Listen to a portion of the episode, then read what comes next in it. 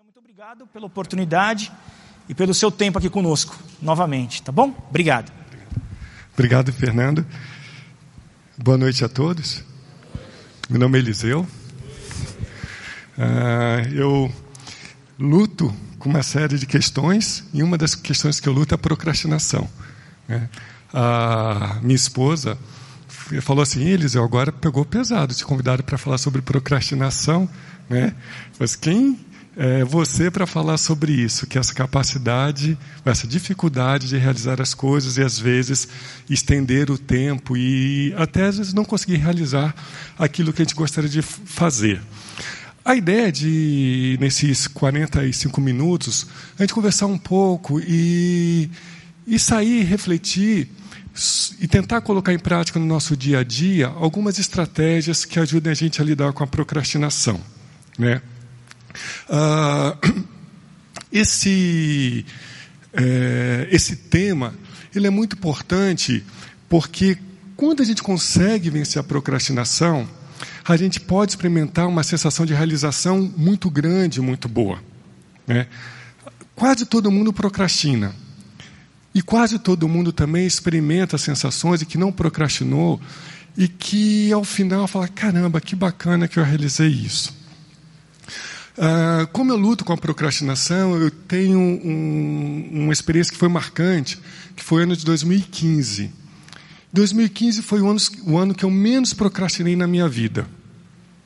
Foi um ano diferente. Um ano que as coisas, que eu conseguia manter o foco, que eu conseguia ser muito produtivo, que eu sentava para trabalhar, eu resolvia quase tudo que eu tinha que fazer. Nunca tinha experimentado um ano como 2015.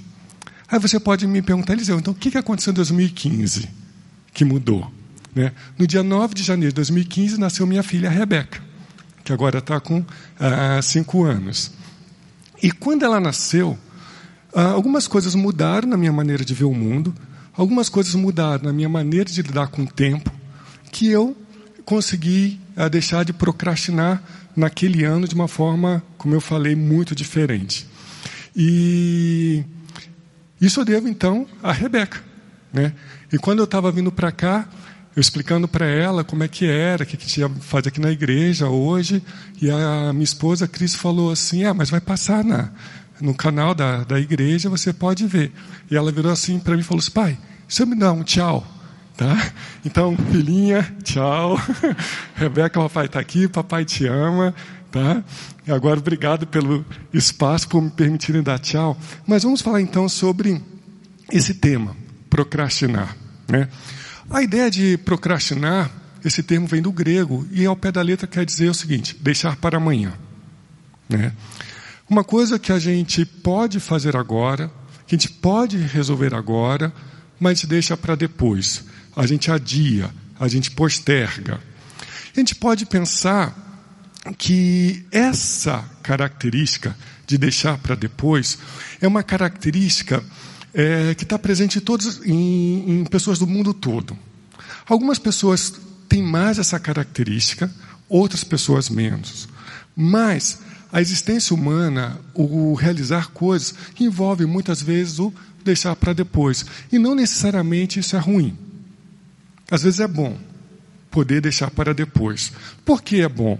Porque se eu tenho que fazer alguma coisa, se alguém pede algo para eu fazer, que eu tenho que entregar daqui a 30 dias, e eu faço agora, pode ser que depois de amanhã mude, e aquilo que foi pedido não faça mais sentido, e eu não teria precisado fazer aquilo. Então, muitas vezes, o contrário da procrastinação é a ansiedade. A pessoa já quer resolver tudo, já quer fazer tudo logo, e nem sempre isso é bom. Então, a gente vai tentar entender como que a procrastinação atrapalha a gente e como que ela é útil. Vamos pensar o seguinte: vamos pensar que a procrastinação, ela parte de uma dificuldade que a gente tem de realizar uma intenção, tá? Pense num desejo teu, numa intenção, algo que você quer realizar. Por exemplo, você está em casa, acorda e tem que arrumar uma série de coisas. Tem que arrumar a cozinha, tem que trocar o óleo do carro, tem que fazer uma série de coisas que você imagina o teu dia acontecendo de uma determinada forma. Ou a gente pode pensar em intenções no trabalho. Você tem que chamar um funcionário e ter uma reunião chata e difícil com ele, eventualmente ter que demiti-lo. Ou você tem que fazer um relatório, fazer um projeto, que é algo chato, que você não quer fazer. Então, essa intenção envolve uma ação que você pode ou não realizar. Então, eu tenho a intenção de arrumar a minha cozinha. Só que eu posso olhar o tanto de louça que tem e falar assim, não vou fazer isso. Eu posso ter a intenção de escrever um livro. Eu posso ter intenção de buscar um emprego. Eu posso ter intenção de resolver um relacionamento que não está legal. Só que, embora eu tenha intenção, muitas vezes eu não tenho ação ligada àquela intenção. Esse é o nosso problema com a procrastinação. É um distanciamento entre a intenção e a ação. E essa relação entre intenção e ação é mediada por um espaço, por um tempo. Procrastinar tem a ver com a maneira pela qual nós lidamos com o tempo. Tá? Coloque outro slide, só por favor, o pessoal poder acompanhar isso. Então, tem intenção. Volta, por favor, que tem umas animaçõezinhas. Tá? Então, tem a intenção, a ação e o tempo entre essas duas características. Boa parte, então, do nosso sofrimento está: quanto tempo eu levo? O que eu sinto? O que eu sofro? Como é que eu sofro? Enquanto eu não consigo realizar aquela ação da forma como eu pensei, da forma como eu imaginei. Isso traz, então, uma angústia e, como eu falei, a gente pode não realizar essa ação. Pense um pouquinho agora em áreas da tua vida, em coisas que você teve grandes intenções, boas intenções e não conseguiu realizar. Ou que você não está conseguindo realizar. Ou que você está com medo de realizar.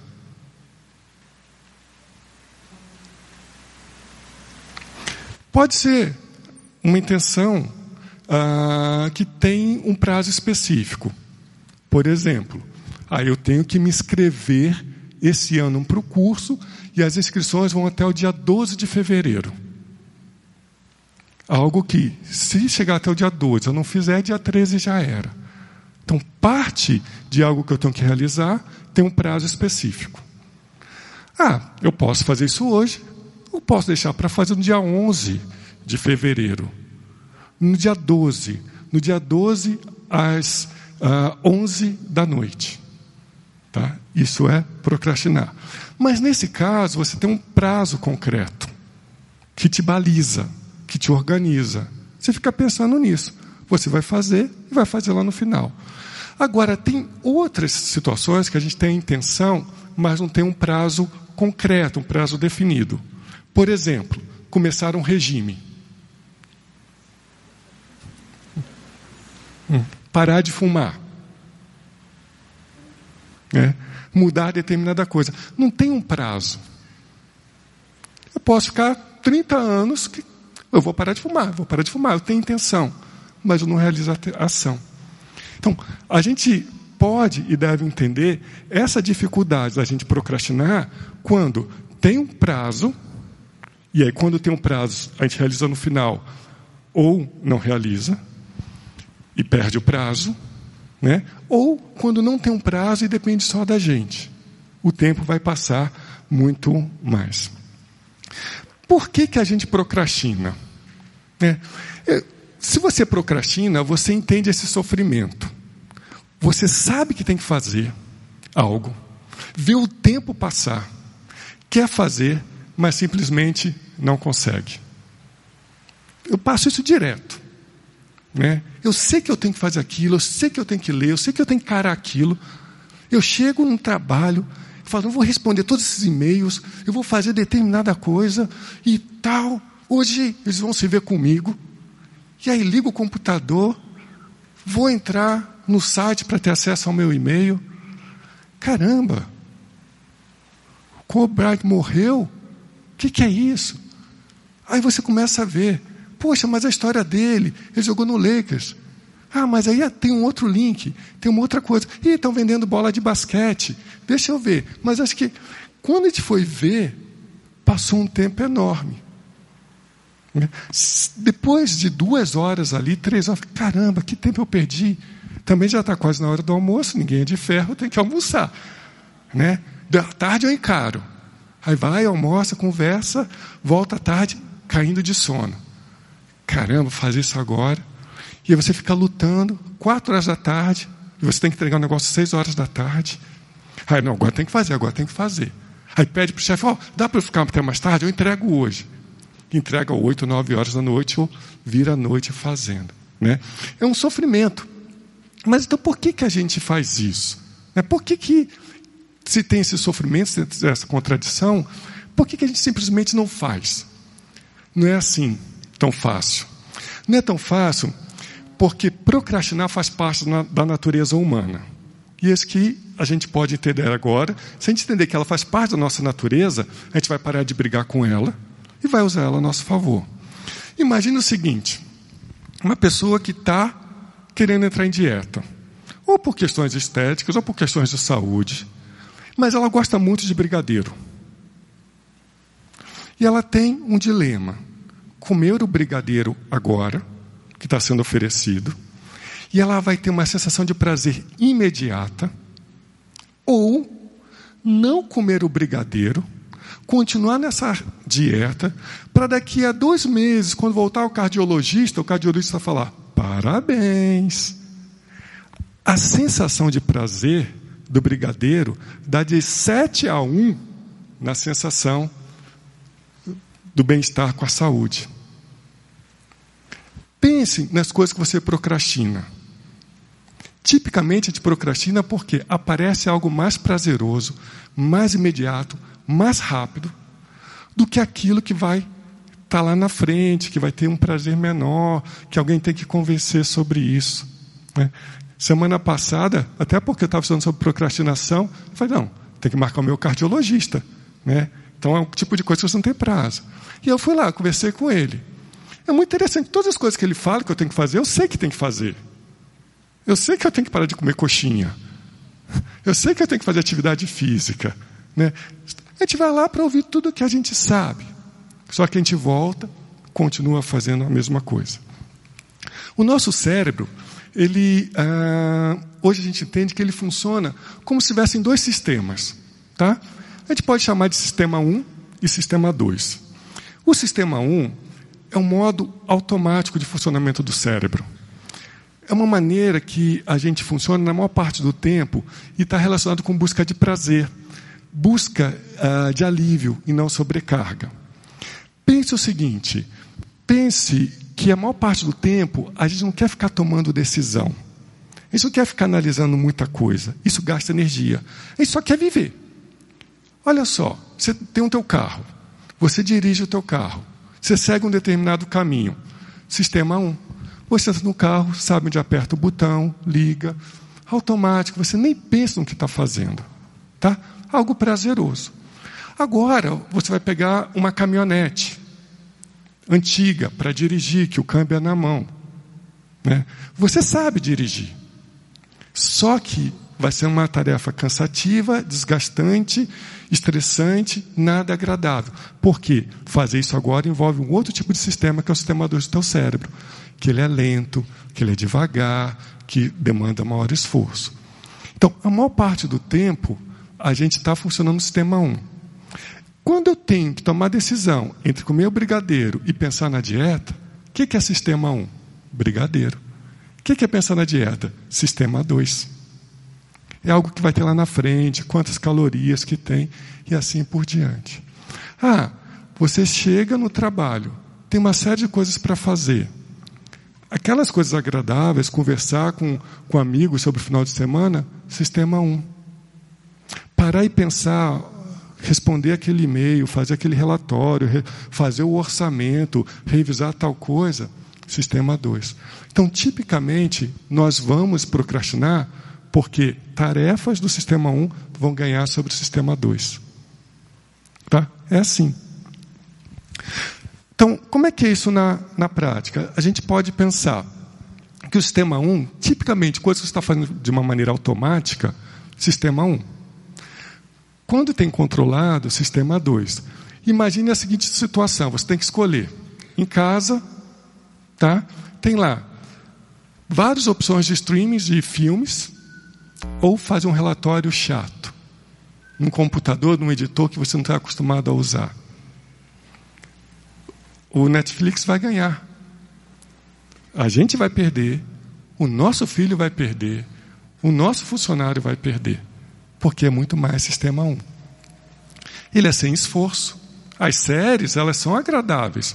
Se for uma série que você estiver vendo, que é muito difícil, história sem sentido, aparece um personagem e some, a gente para de ver. Está demandando muito.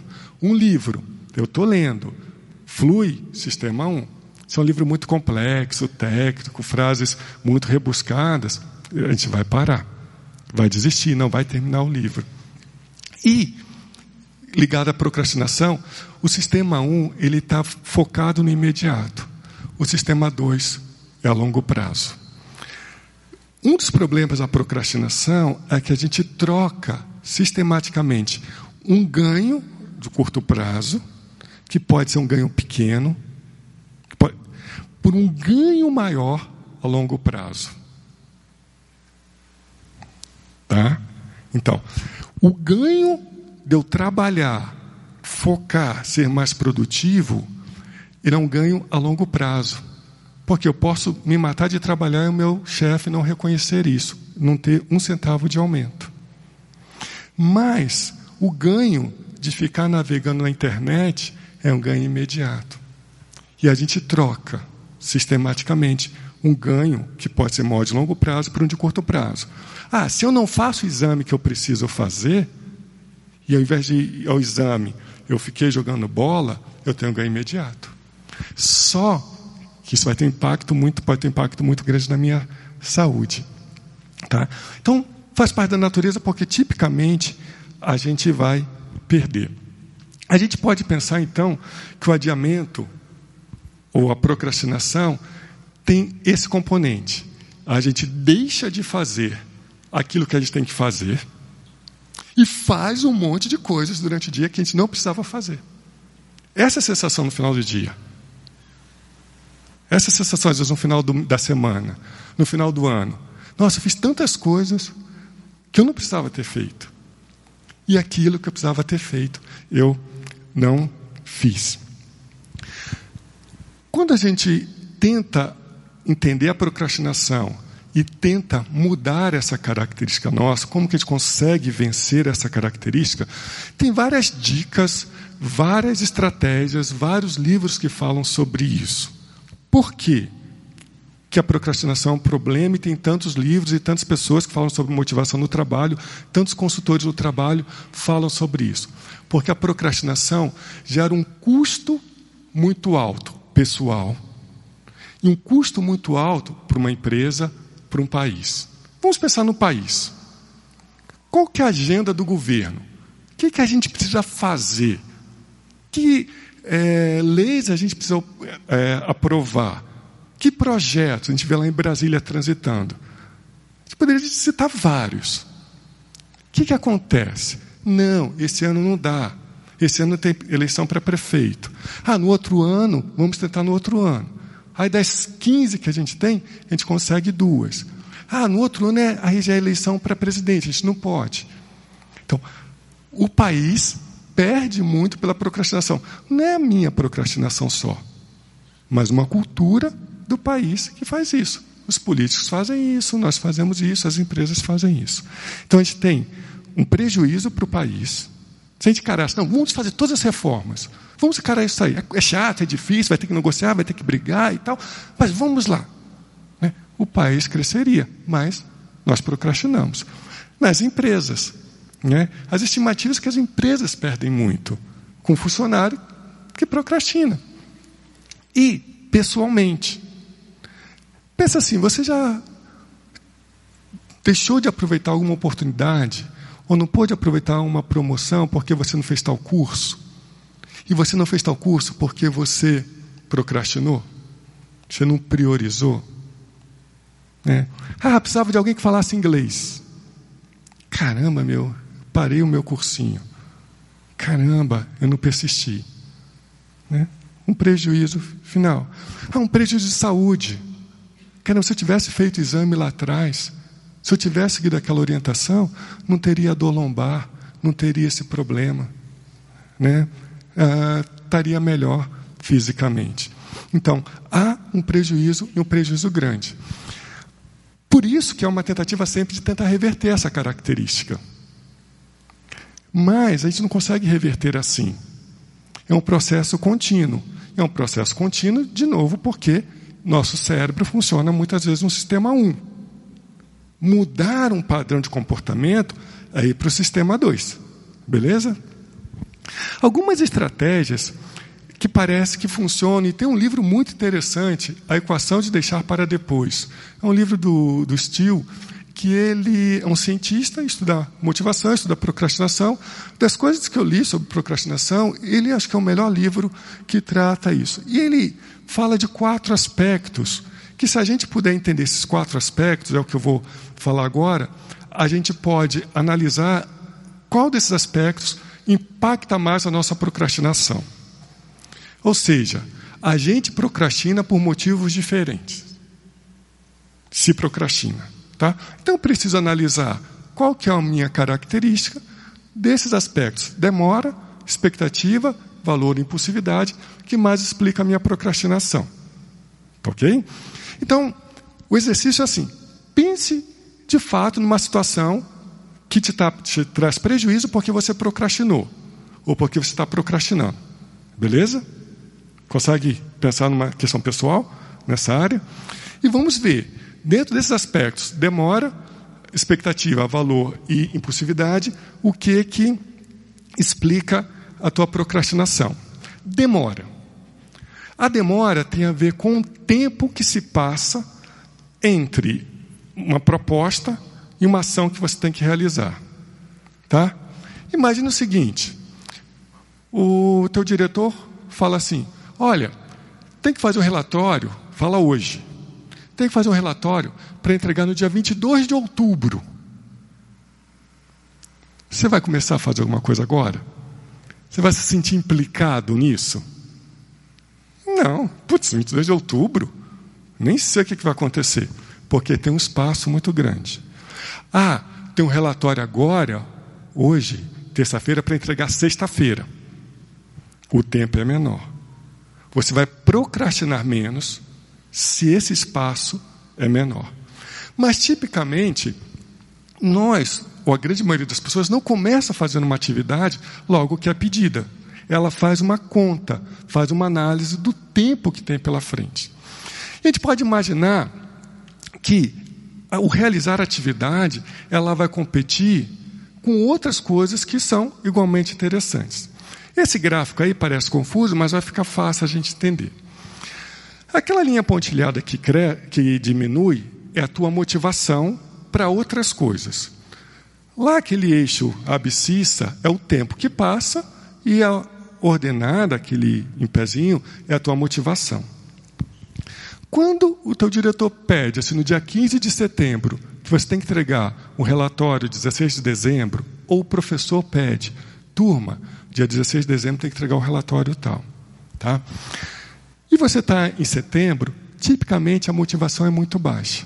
O que está alto? Por exemplo, a motivação de estar com os amigos, a motivação de sair, a motivação de fazer outras coisas agradáveis. Sistema 1. Tá? Fazer relatório, sistema 2. Então, aquela linha pontilhada está alta. Ah, eu tenho que entregar um relatório daqui a 2 meses.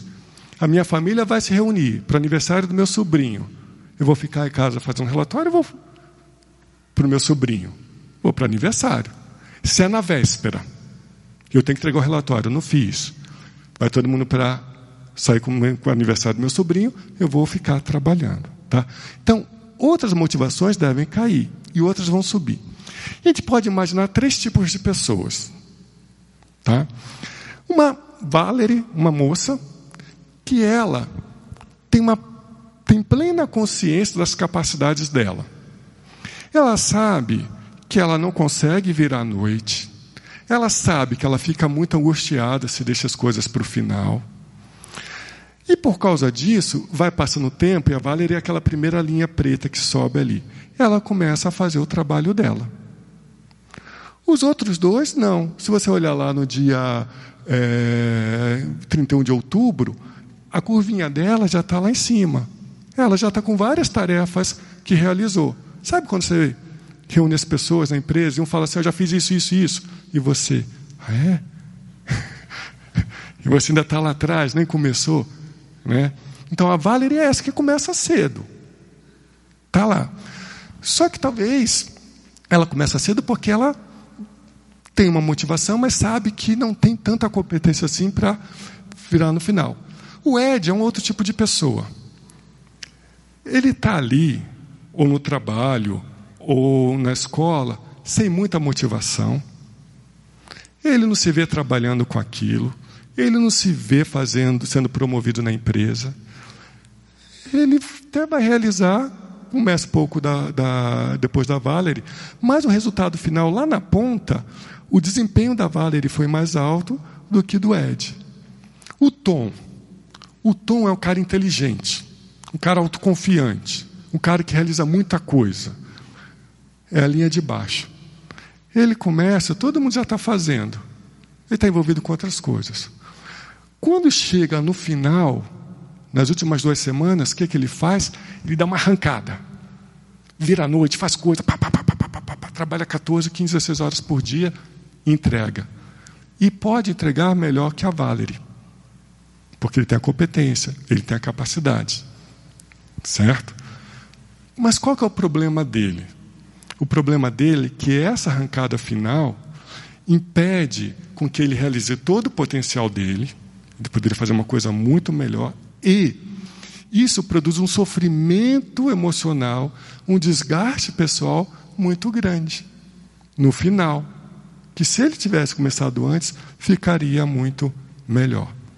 Então, entender essa questão da demora é como que eu uso o tempo que eu tenho a meu favor, a fim de evitar um desgaste muito grande no final. Tá ok? Mas isso a gente não controla muito. A gente pode controlar se a gente estabelecer metas parciais, ou seja, eu tenho que entregar em dezembro, mas eu vou me colocar uma meta para, em outubro, eu fazer tal coisa, em novembro eu quero ter determinada coisa, em dezembro eu vou ter o trabalho final. O outro componente é a expectativa. Enquanto a demora tem relação com a passagem do tempo, a expectativa tem relação com o como a gente se vê e qual é a percepção da nossa capacidade de realização de uma determinada tarefa solicitada. Se eu me percebo sem condições, se eu acho que a tarefa é muito difícil para mim, eu vou procrastinar mais. Eu vou postergar mais.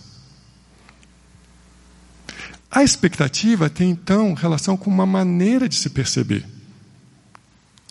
Com a noção de autoeficácia, com a noção de autocompetência. Então, se eu tenho que emagrecer, e eu já tentei várias dietas e fracassei, agora eu vou procrastinar mais. Se eu entrei num trabalho, eu fracassei, não deu certo, a minha expectativa sobre o meu desempenho começa a cair e eu deixo de realizar. Por exemplo, uma pessoa que está desempregada há algum tempo, foi a uma entrevista, foi a outra, passou na segunda etapa, terceira etapa e não foi contratado. A expectativa dela começa a cair, a percepção dela de autoeficácia começa a diminuir e chega uma hora que aparece uma proposta para ela mandar o currículo, ela só tem que mandar o currículo, mas ela vai procrastinar. Por quê? porque ela acredita que não vale a pena, que ela não vai ser bem sucedida. Tá? Isso pode chegar a um extremo tal de levar até uma depressão. Pessoas deprimidas vão procrastinar mais, vão se esgotar, não vão tentar, né?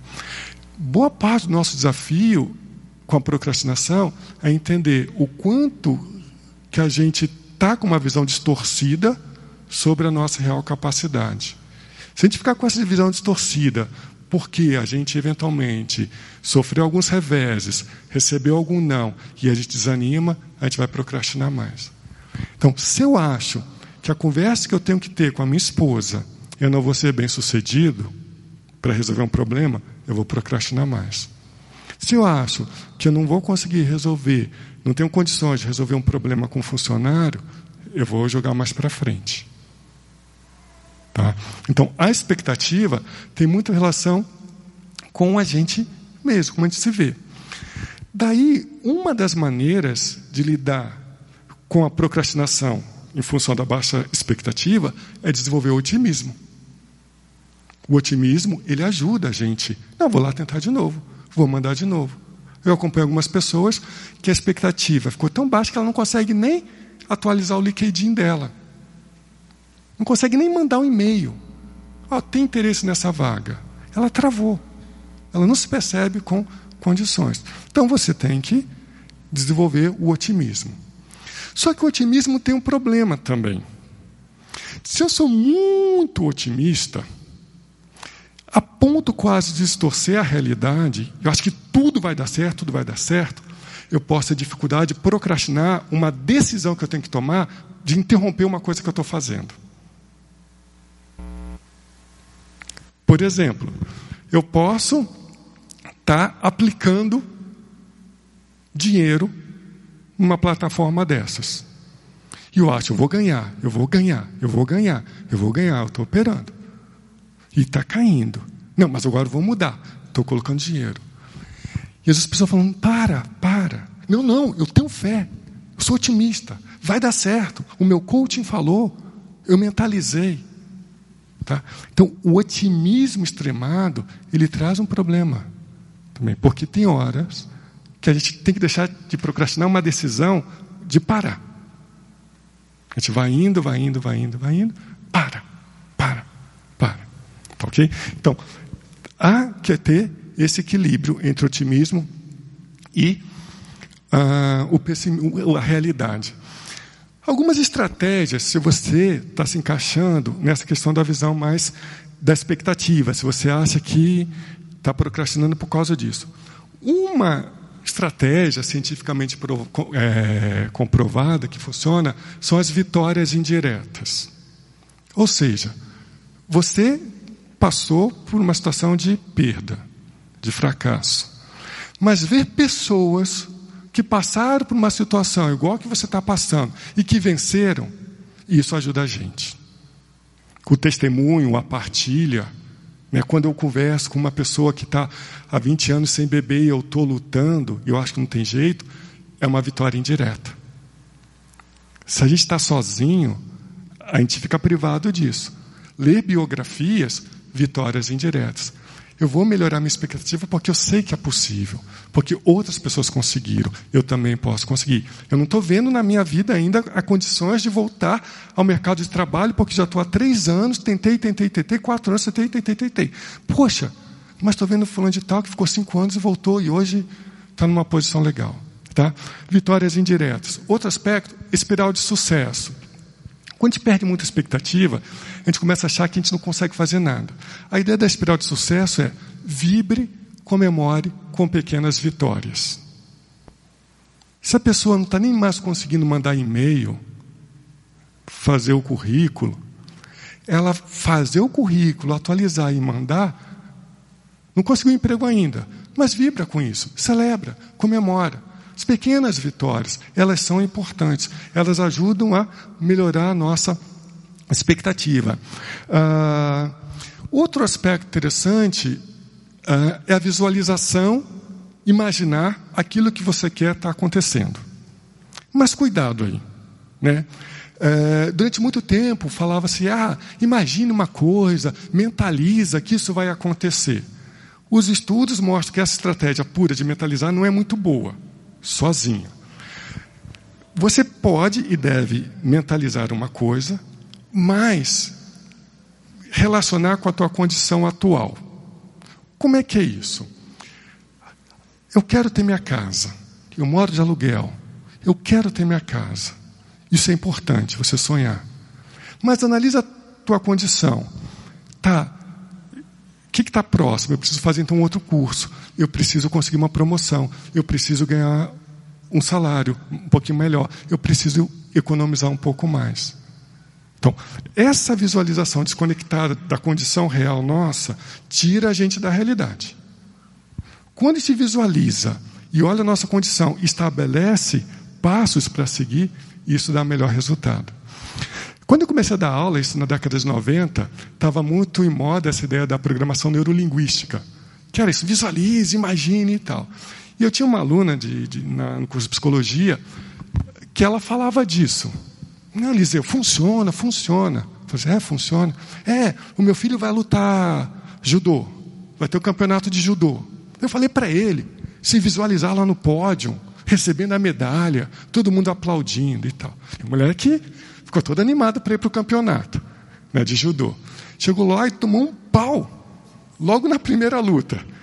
Aí ele voltou mal, né? Aí a mãe falou assim, eu estou com 2 problemas. Um que ele perdeu, e outro que a técnica que eu passei não funciona. Ou seja, se visualizar no pódio é legal, mas visualiza também o exercício que você tem que fazer, a massa muscular que você tem que ganhar, os treinos que você tem que fazer para ter. Claro isso. Tá? Então, a gente passa a ter estratégias concretas, passos concretos para a gente realizar. E, com relação às expectativas, reconheça a sua condição. Né? No programa de passos, o primeiro é, reconheça a minha impotência. Eu reconheço que eu sou um procrastinador, luto contra isso. Ora, eu consigo fluir mais, ora, é muito difícil. Pessoas que escrevem, escritores, passam por isso. Né? Algumas poucas pessoas realizam tudo. Mas, mesmo grandes realizadores, sabe aquela pessoa que você olha e fala, caramba, parece que esse cara não procrastina nada, realiza tudo. Pode ser que em algumas áreas da vida dele ele é assim, mas em outras áreas não. Ele pode ser um cara super realizador na empresa, mas pode ser que não esteja cuidando da saúde dele. Ele pode ser super realizador na empresa, mas pode ser que ele não esteja tomando decisões ligadas à família dele. Tá? Então, o nosso desafio é sempre analisar em que área da minha vida que eu estou procrastinando e que eu preciso melhorar. Então, a expectativa tem a ver com a gente. O outro aspecto é o valor. Esse é interessante. Que enquanto a expectativa tem relação com a gente, o valor tem relação com a atividade em si que a gente está fazendo. Tem algumas atividades que elas são muito interessantes, ou seja, são gostosas de fazer. A gente dá um valor muito grande para isso. Outras atividades não. Tá? Por exemplo, os amigos vão sair para jogar futebol e você gosta muito de jogar futebol. Você procrastina? Não. Está lá com a tua chuteira cedinho. Tá? Vai ter encontro dos amigos ou das amigas da adolescência, pessoal que você gosta. Procrastina? Não, porque tem um grande valor. Tem um encontro das amigas da minha esposa. Eu não conheço quase ninguém. Eu tenho que ir porque os maridos têm que ir. Eu vou fazer de tudo para me atrasar. Porque eu não dou valor para aquilo. Tudo bem, de fato, não tem tanto valor assim para mim. Né? Então, algumas atividades são chatas. Outras são altamente valorosas. E aquelas valorosas a gente vai procrastinar menos. As mais chatas, a gente vai procrastinar mais. Qual que é a saída? Pode ser que você tenha um trabalho que tem muita coisa chata lá.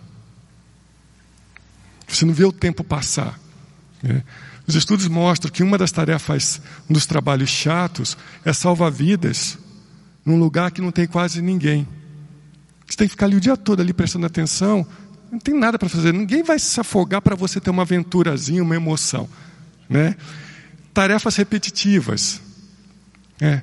Se você faz sempre a mesma coisa, começa a diminuir o valor que você dá àquela atividade.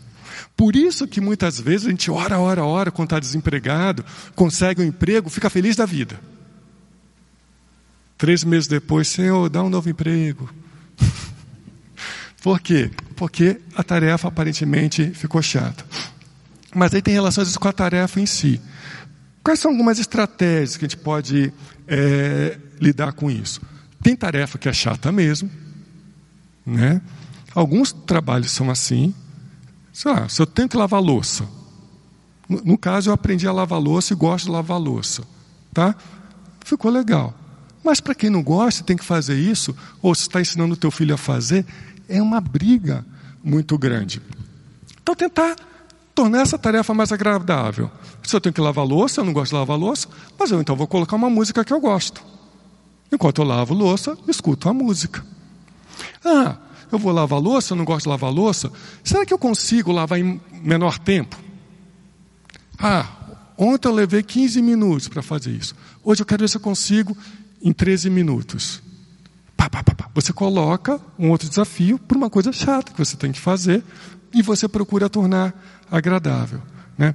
Tinha a história de uma senhora que ela tinha que ficar separando batatinhas.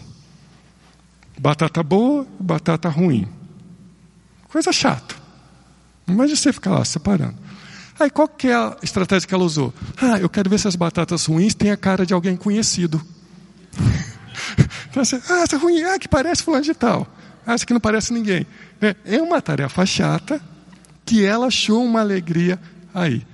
Pode ser que no teu trabalho, você não tenha como mudar o teu trabalho, né? E é uma tarefa que talvez seja muito legal. Procure achar um jeito de transformar em algo legal. Realizar adiamentos produtivos. O que são os adiamentos produtivos? Tem adiamento que só atrapalha. Então, por exemplo, se eu tenho que fazer uma tarefa, eu tenho que arrumar a casa, tá? Pegando esse exemplo, eu posso ficar vendo série no Netflix. Está competindo, o tempo está passando, não tem nada a ver Netflix com arrumar a casa. Um adiamento produtivo seria assim: eu tenho que arrumar a casa. É chato. Mas deixa eu começar arrumando os livros. Não é exatamente a casa como um todo, mas é uma coisa que eu estou fazendo, não está ligado à tarefa final, mas que está em uma produção. Eu tenho que escrever, tenho que trabalhar no meu computador. Aí chego na minha mesa, está tudo bagunçado. Qual que é a tarefa final? Escrever. Mas eu arrumar a minha mesa não ajuda a escrever, mas é um adiamento produtivo. Eu estou fazendo uma coisa que tem ligação com aquilo que eu espero alcançar, ainda que não seja final. Clara a ideia de adiamentos produtivos. Então, você está lutando com algo que você não quer encarar de jeito nenhum. Tá bom, deixa eu ver o que está mais ou menos parecido com aquilo que eu tenho que fazer, que pode ser mais legal. Se recompensar. Temos tarefas chatas que a gente vai fazer, precisa fazer. Coloque uma recompensa para você. Quando eu terminar isso aqui, eu vou sentar e vou tomar o meu café. Quando eu fizer tal coisa chata, eu terminar, aí sim eu vou ver as notícias. Aí eu vou ver uma série. Se dá recompensas, porque você não está vendo recompensa na tarefa em si. E, se possível, considerar mudar a tarefa. Tipicamente, você está num trabalho que está lá, aquilo não faz mais sentido para você, já esgotou, você tentou várias estratégias. Vou tentar ver uma outra alternativa. E, por fim, a mais importante, que explica boa parte da nossa dificuldade com a procrastinação, é a impulsividade. Tá? A impulsividade tem relação com a nossa dificuldade de inibir comportamentos que competem com o comportamento desejado. Tá? Então, por exemplo, eu tenho que escrever o relatório,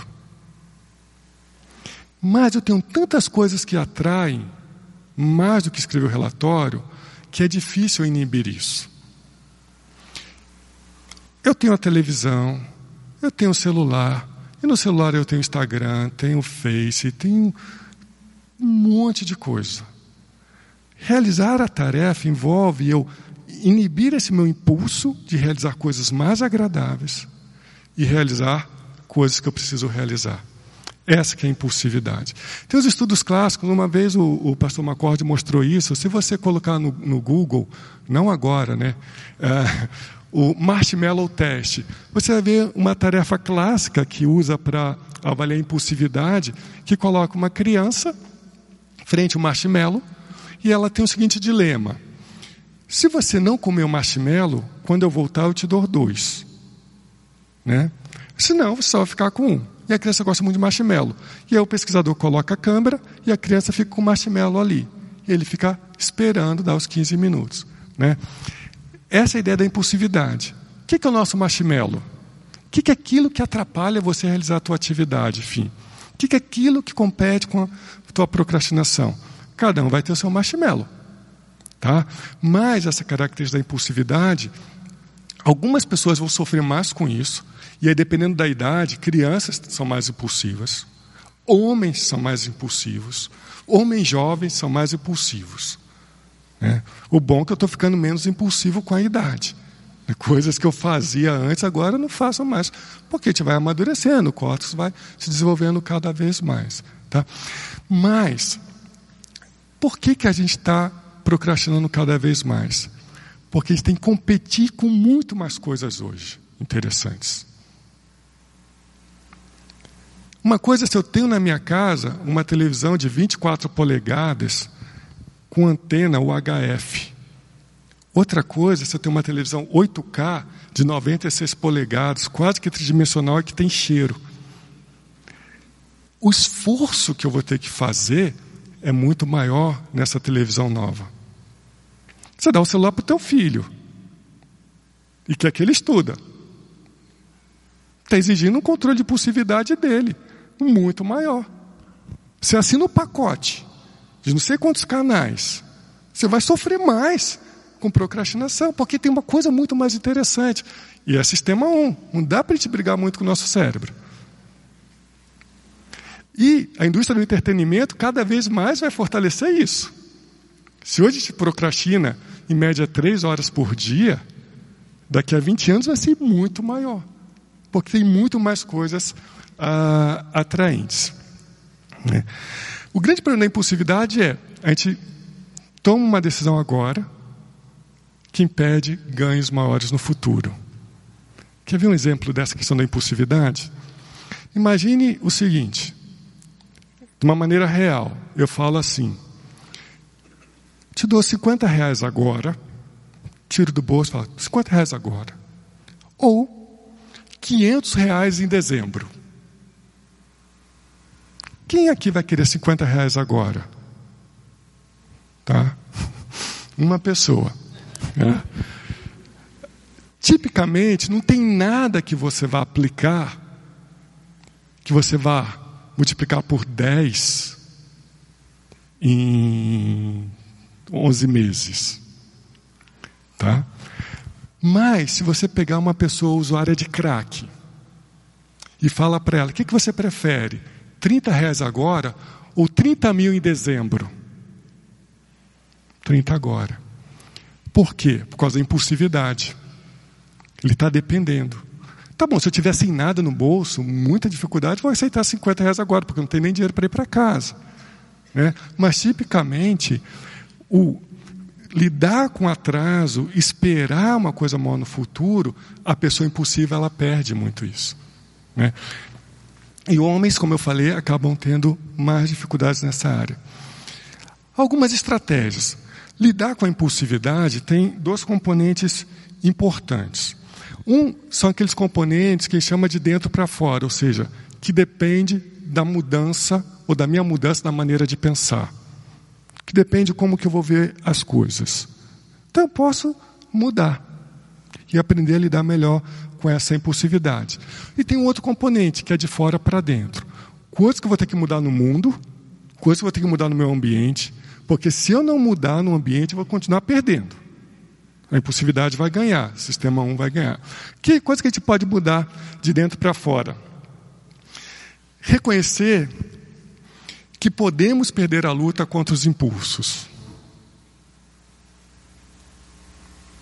O que é isso? Sistema 1. Se eu me colocar muito em situação de decisão entre algo extremamente atraente que eu não preciso fazer e algo chato que eu preciso fazer, eu vou perder. Eu tenho que reconhecer que é muito forte, que é muito atraente, que é muito gostoso, que o meu cérebro quer recompensas imediatas. Tá? Então, se eu reconheço isso, eu posso tomar algumas decisões. Eu posso ter algumas atitudes, eu posso escolher determinados caminhos. Tá? Segundo, procurar, de uma certa forma, desqualificar aquilo que é muito atraente. Aquilo que rouba muito a tua atenção. Aquilo que consome muito o teu tempo. Tá?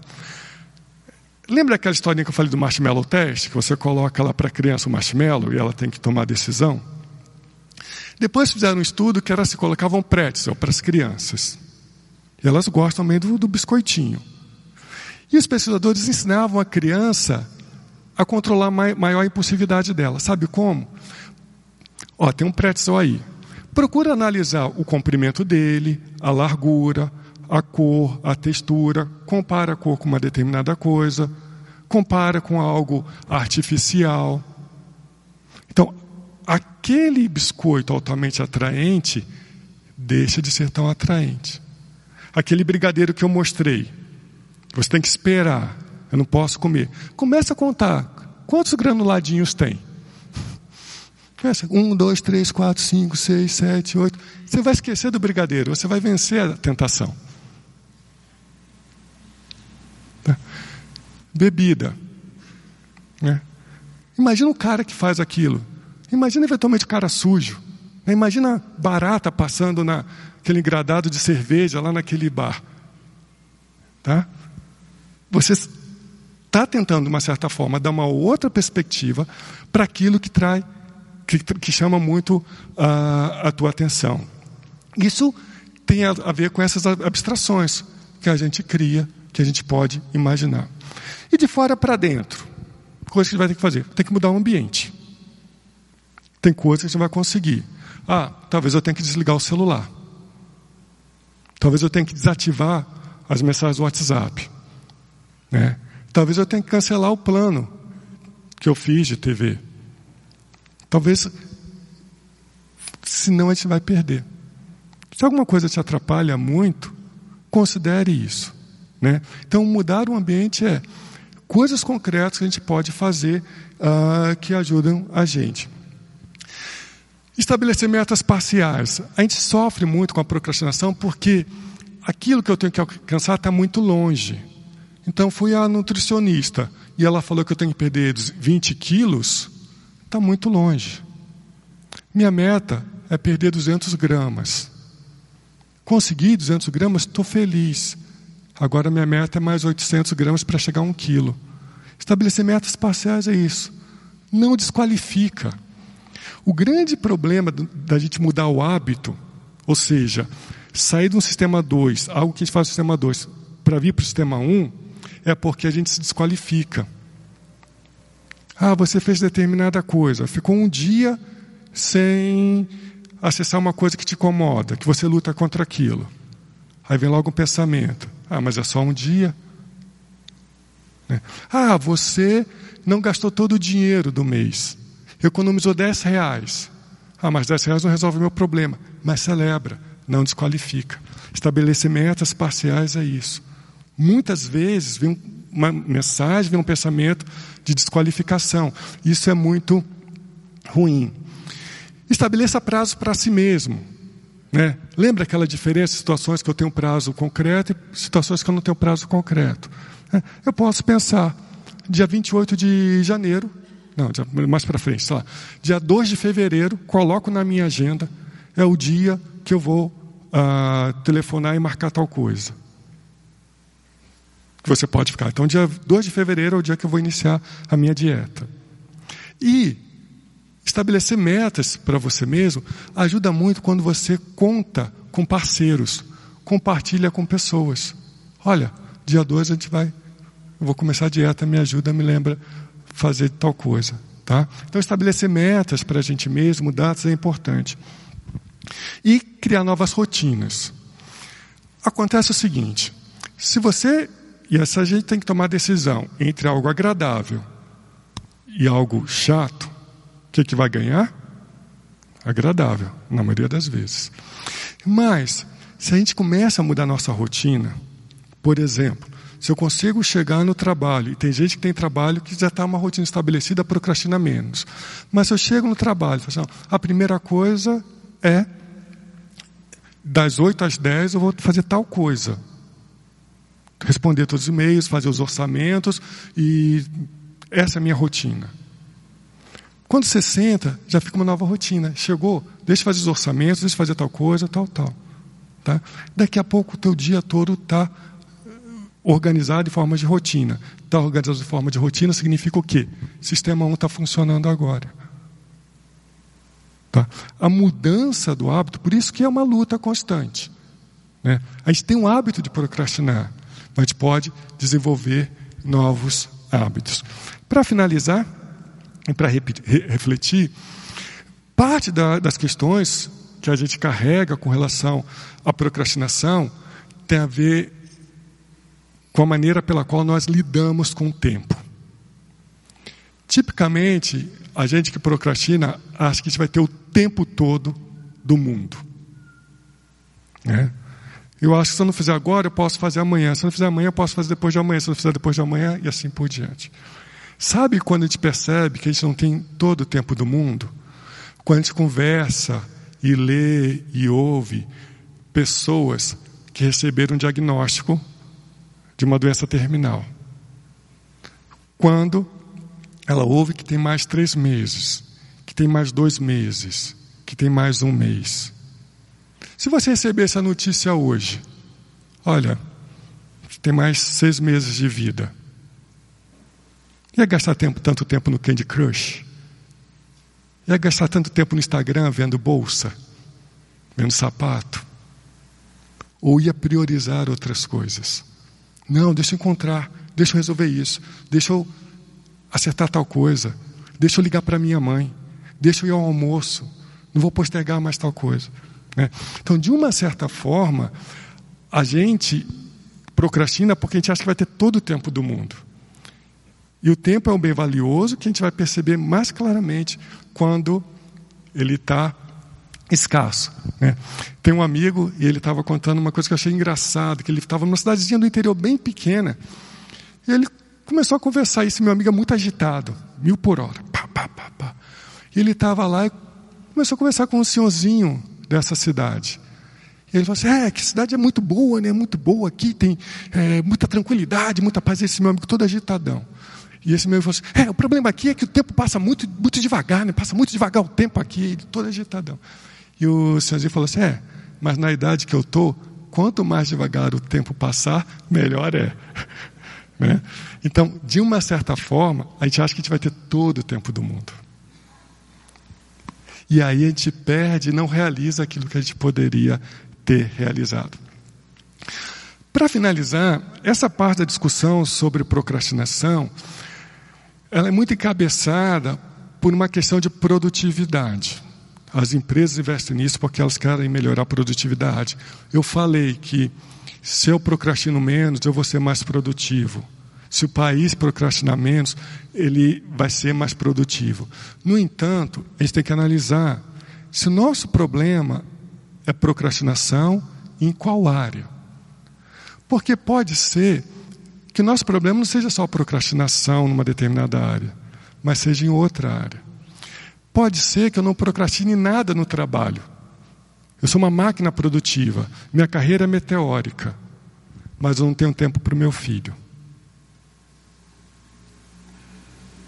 Então, embora as discussões sobre procrastinação, elas são fundamentais na medida em que a gente analisa o quanto que isso prejudica a gente.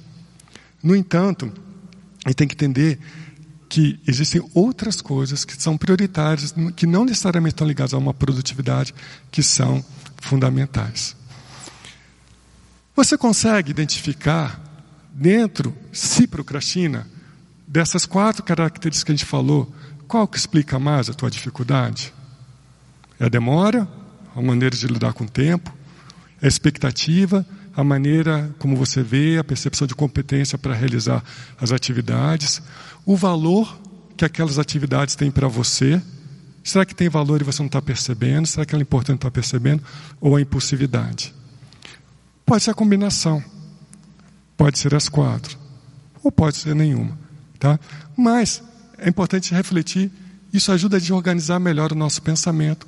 Porque pode ser que a gente esteja com a sensação de que está procrastinando, mas pode ser que a gente esteja fazendo muitas coisas. A gente não está priorizando tempo para descansar, tempo para relaxar, tempo para curtir. Tá ok? Muito obrigado pela atenção.